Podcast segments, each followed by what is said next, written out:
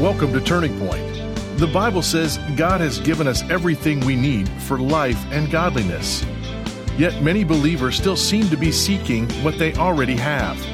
Today, Dr. David Jeremiah and guest Sheila Walsh discuss how this will be addressed in his teaching series, Everything You Need. To interview Dr. Jeremiah about this much needed series is today's special guest, Sheila Walsh. Well, this new series is amazing. Um, everything you need. That's quite a promise. Mm-hmm. Um, can you explain to us why you call this particular teaching series Everything You Need? Well, you know, I get most of my cues from the scripture, and in 2 Peter chapter 1, it says God has given us everything we need for life and godliness. And I was reading that one day, aware of how many Christians run around from place to place trying to figure out how to get what they already have. And it, it just struck me as kind of strange, you know. We don't need uh, more programs, we don't need more professionals. We just need more time in the Word of God because the Scripture says God has given us everything we need. What was it about this particular passage at this particular time? Do you think we're struggling in the church for lack of knowledge? Well, I think if there's one word that describes where everybody is today, I think it's the word pressure. Everybody seems like they're under a lot of pressure. And I have to be honest with you, Sheila, I got attracted to this particular passage because I think it's singularly one of the most perfect passages of Scripture in the Bible. First of all, there's a promise at the beginning, and there's a blessing at the end, and in between are all the things you need to do to get from the promise to the blessing. And it's right in the text, and it just grabbed me so much. I, I got to share that passage because it's so powerful. Yeah. And you talk about this great adventure that begins with promises and ends in blessing. But I'm wondering, what about people who think, you know what, I wish I'd heard this message years ago. I'm too far beyond mm-hmm. the promises of God. Well, you, you know, the, the, wonderful thing about all that, Sheila, is God's promises are eternal. They never run out. So no, no matter where you intersect with them, they still work. And uh, you don't have to go back someplace and start over. God miraculously meets us wherever we are with whatever situation. And you know, it takes some of us longer to get the message. Isn't that true? We have to go through more stuff until we hear Him speak. And then ultimately, because of what's going on in our life, I mean, I can't get over how many times as a pastor I've found that the things that happen to us in our lives are God's way of getting our attention so he can help us understand how much he loves us and what he wants to do to help us. You say that the promises of God are the foundation for this study. What do you mean by that? How does that impact the rest of the study? Well, Peter says that uh, God wants to give us his great power, and his power is amazing, and I talk about that in one of the early chapters. But then he says that power comes to us. It's like there's a power station over here, and the wires from that power station that come to our lives, he says, are the exceeding great and precious promises of the Bible. How do you get God's power in your life? You get it through the scripture. You don't just get zapped with it. You don't put your Bible under your pillow at night and it shows up the next day. You know uh, that would be nice. You know, it, no. But the Bible says, as you study the Scripture and you understand what it says, it's God's way of conveying His power right into your life, His great, exceeding precious promises. So let's look at the things that Peter um, said that we should add to our faith. Okay. I thought it was interesting that the first thing he talks about is diligence. Mm-hmm. Um, why do you think Peter made that the very first step and what you call, I love this, a stumble proof life? Well, I think it's important because it's the thing we usually don't bring to the process. Mm. You know, we hear a message, we think we should do it, but we don't do it diligently. And the word diligently is a very powerful word. It means make this a serious effort on your part and do it diligently. Practice it, work on it. Don't put it off. Don't say, I'll get around to it. Get at it, do it, make it your main objective. The next thing that Peter talks about adding to our faith is virtue. Mm-hmm. That's not a word we use a lot in our culture anymore. What exactly is virtue? Well, let me explain why we don't use it very much, because there isn't very much of it no, in our culture. For sure. you know, virtue, the best definition of virtue is moral excellence. Wow. Doing the right thing. You know, there, there is a right and there is a wrong, and the Bible helps us understand. You know, one of the best illustrations of it, and I talk about this in that chapter, is that when Jesus Christ was on this earth, he was the model of virtue. And the way we can see virtue in his life more than anything else is the Bible says he always did those things that pleased his Father. That was how he wow. lived his life. And you know, if you want to be a virtuous person, you can get real technical about it. You can make all kinds of lists. But let me just give you the, what I think is the secret. Learn how to live your life to please the Lord Jesus Christ. Do what pleases him. And you know what? You you don't have to you don't have to wonder what those things are because he tells you pretty much in his scripture by his life, by his testimony as Jesus Christ pleased his Father, our goal is to please our Christ. And I remember reading this, and this isn't in the book, but it's really a powerful statement. And it goes like this If we will be to Christ what Christ was to his Father, then Christ will be to us what his Father was to him.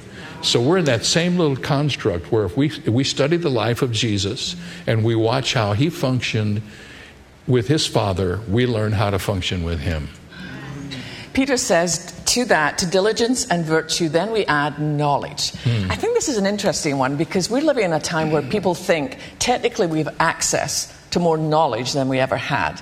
But what kind of knowledge is Peter actually talking about? Well, let me just put a point in here for the importance of knowledge because there are a lot of people today who teach that if you really want to know Jesus Christ, you have to shut your brain off and just let your emotions rule that's a bunch of craziness, and I hope that you haven't heard that and gotten caught up in it because we can't do anything with what we don't know.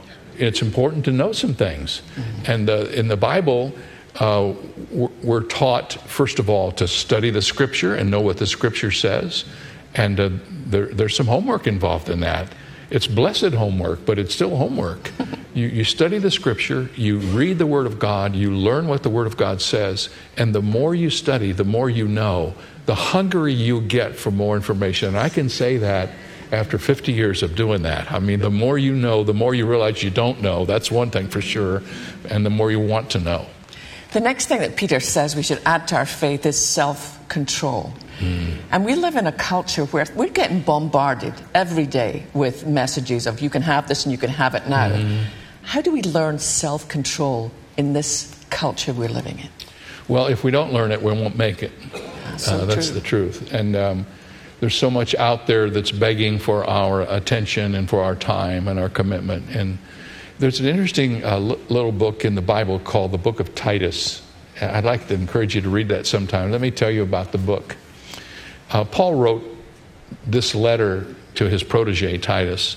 And Titus was serving in, in a place called the island of Crete.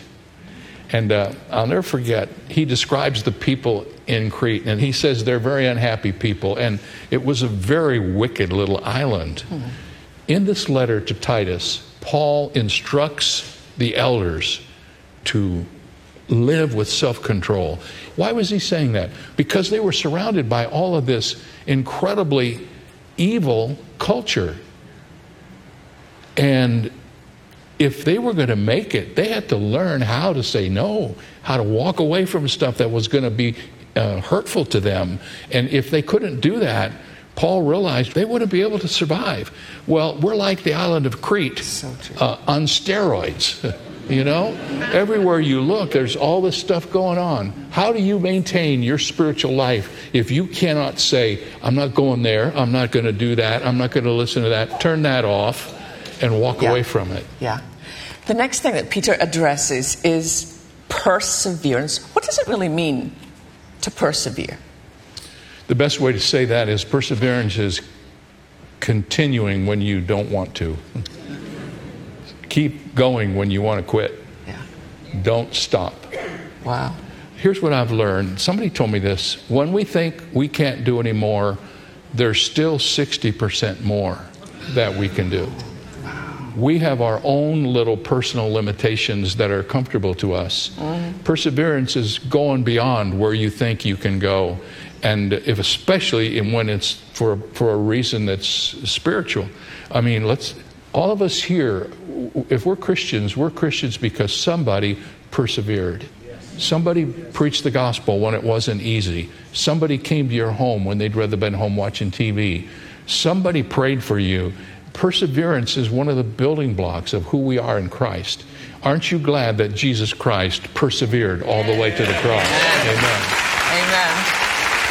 I love how you describe it. In, in this teaching, you actually call it relentless determination. That's what it is. When you're involved in serving the Lord, um, the enemy comes along and he whispers in your heart, That's enough. You don't need to do that anymore. You're, you're finished. Mm-hmm. But you don't do that. Relentlessly, you pursue. You know, if we have something that's hard for us to do and you get caught up in the immensity of it, you will never be able to achieve it. But you can achieve what comes tomorrow. Isn't it interesting? God created the world like this. He gives us days and hours and weeks and years. He could have created this just like a, an endless eternity, even on this earth. But I think those, those places are good for us. It's good that we have a week we can look back on. It's good that we have a day that we can say, I don't know how I'm going to get there, but I can get here. Right. And I just encourage people try not to get so caught up in the past that you get depressed. And don't worry about the future because you're not there yet. Live today and ask God to give you the grace for today. And when you do that, He will do that. Yeah, that's beautiful. The next thing that Peter encourages us to add to our faith is godliness. And godliness is one of those words that just seems like it's kind of unattainable. It's very lofty. I love the way you describe godliness. Well, you know, Sheila, can I just be honest with you? When I saw that list, I was pretty excited about everything that was on that list. When I saw godliness, I got, oh no. you know, because you know that that's an intimidating word, isn't it? It is. You know, because and it's been used in the wrong way by a lot of people, and and sometimes it can make you feel like, well, I'm not even in this race. But let's face it, when you break that word down, it's simply this: to be godly is to try to be like God. That's all it means. To, to do what God would do. And it's not like we don't have an illustration because God in heaven, nobody has seen. You can't see him and live.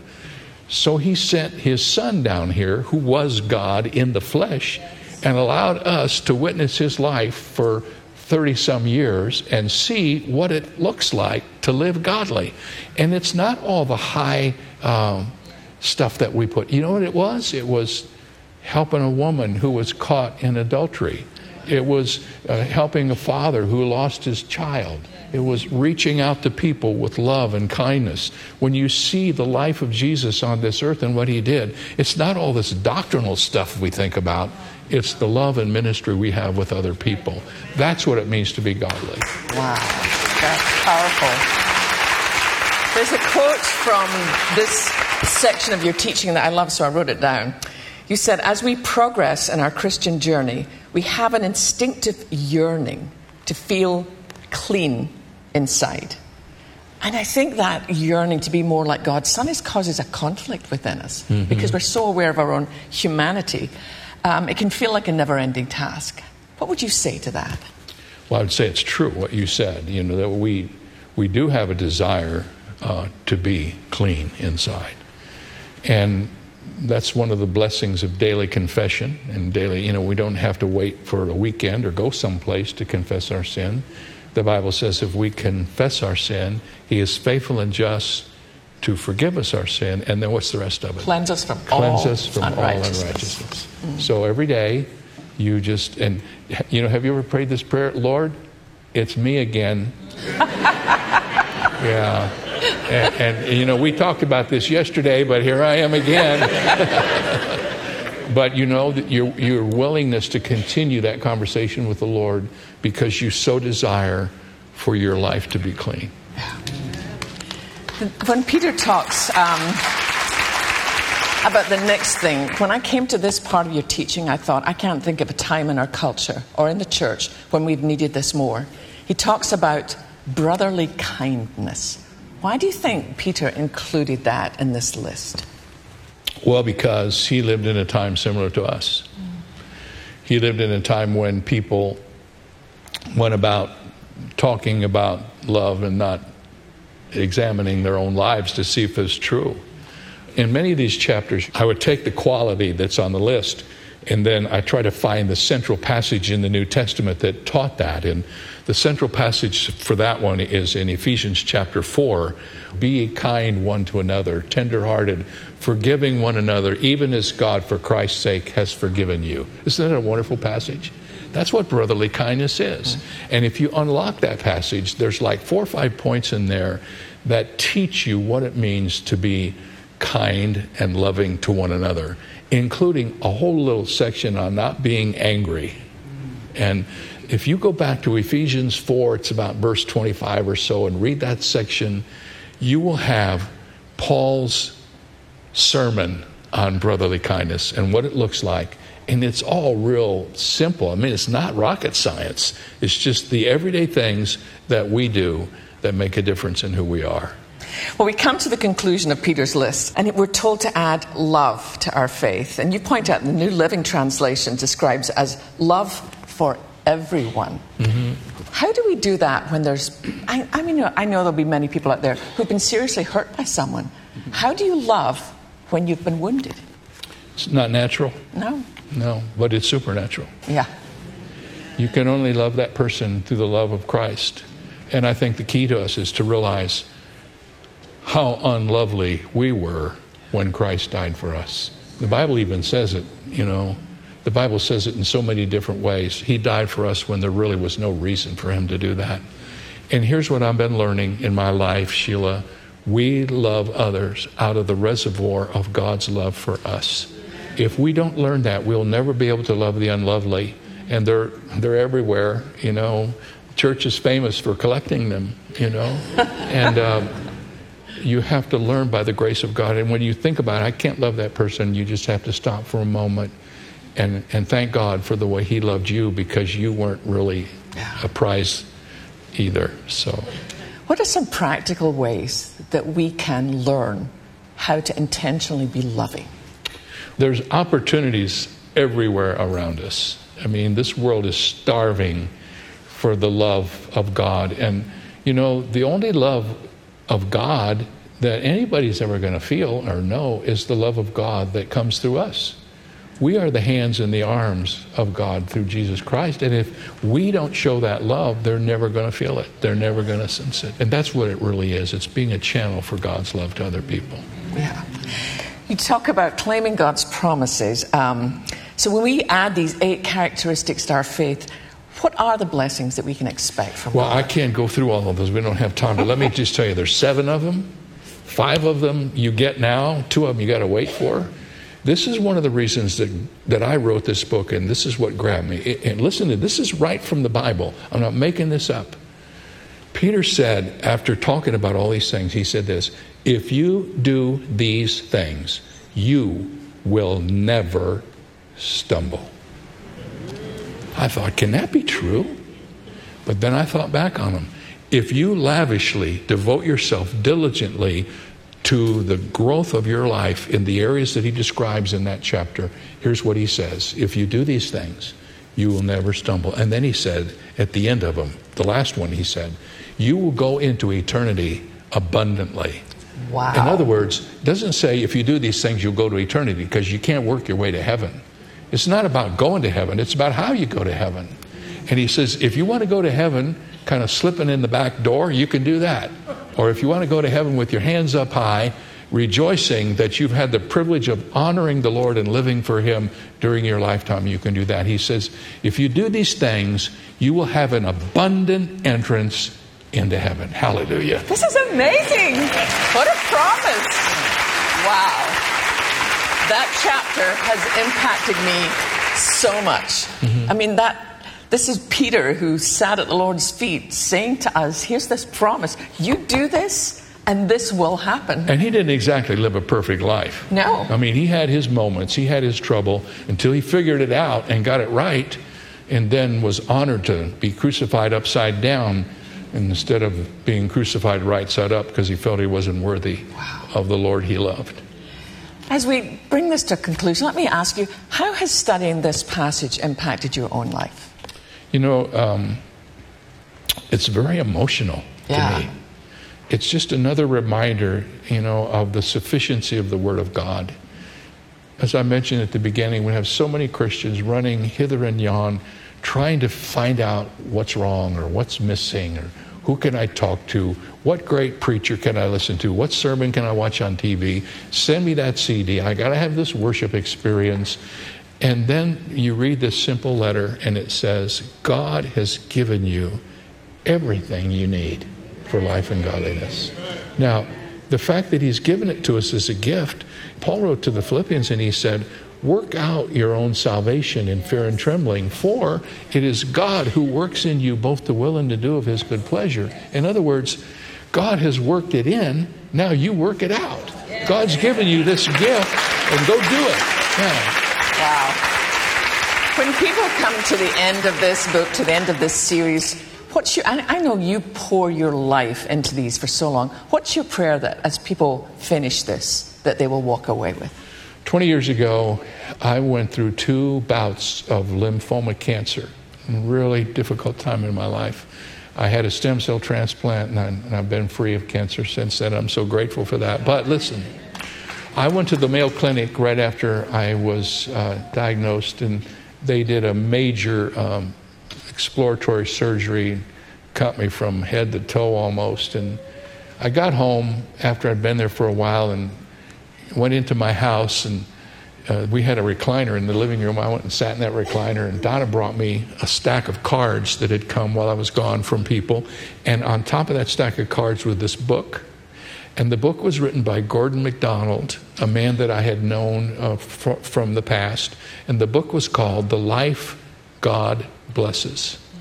You can't imagine how hungry I was to read that book after what I'd just been through. I wasn't asking the why question anymore. I was asking the what question. Lord, what do you want to do? What do you want me to do? So I opened that book, and before I got through the first chapter, he told a story, and I'm just going to summarize the story. I'll never forget it he talked about a guy uh, who, whose name was Michael Plant, who was he was a champion yachtsman, and he was getting ready to try to make the, the fastest journey from America to France in his sailboat, which was a state-of-the-art sailboat. And he took off from the United States, and a little way into his journey, they lost contact with him. Eleven days later, they found his boat upside down near the Azores Island, I think. And that's very unusual. I'm not a sailor, but I'm very unusual because sailboats are like uh, the balloons that you put in the water, you hit them in the top, and they come back up. And the reason for that is sailboats have a ballast underneath them to overcompensate for everything that's above water. And the ballast on Michael Plant's boat was 8,400 pounds. When they found his boat, the ballast was missing. They didn't know what happened. Maybe it wasn't bolted right. Maybe it came off, and uh, they, they had all kinds of reasons. But the boat couldn't function because what was above the waterline was heavier than what was below the waterline. And I'll never forget that impact in my life. Jeremiah, don't worry so much about what's going on above the waterline. Make sure you take care of what's going on below. Because you can't sail your boat through the storms if you haven't built beneath the waterline of your life, which is what all these principles are about. And that's what I'd like you to take away. We all got to be successful. We got our stuff to do, our jobs to do, our places to go.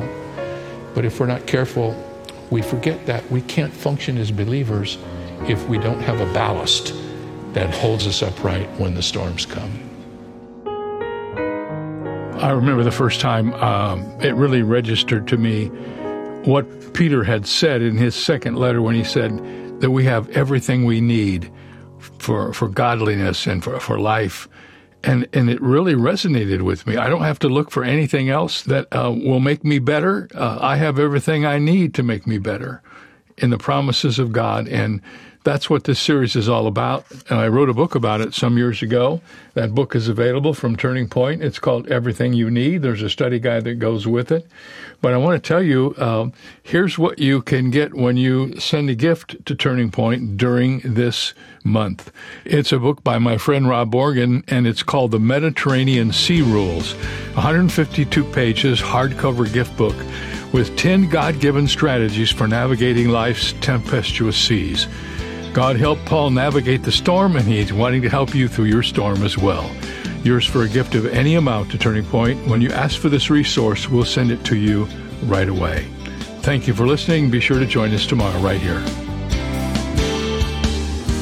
For more information on Dr. Jeremiah's series, Everything You Need, visit our website where you'll also find two free ways to help you stay connected our monthly magazine Turning Points and our daily email devotional.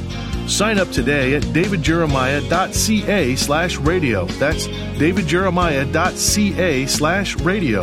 Or call us at 800 946 4300. Ask for your copy of Robert J. Morgan's book, The Mediterranean Sea Rules 10 God given strategies for moving forward. This helpful resource is yours for a gift of any amount. You can also purchase the Jeremiah Study Bible in the English Standard, New International, and New King James versions, with notes and articles from Dr. Jeremiah's decades of study. Get all the details when you visit our website, davidjeremiah.ca slash radio. This is David Michael Jeremiah. Join us tomorrow as we begin the series, Everything You Need, on Turning Point with Dr. David Jeremiah.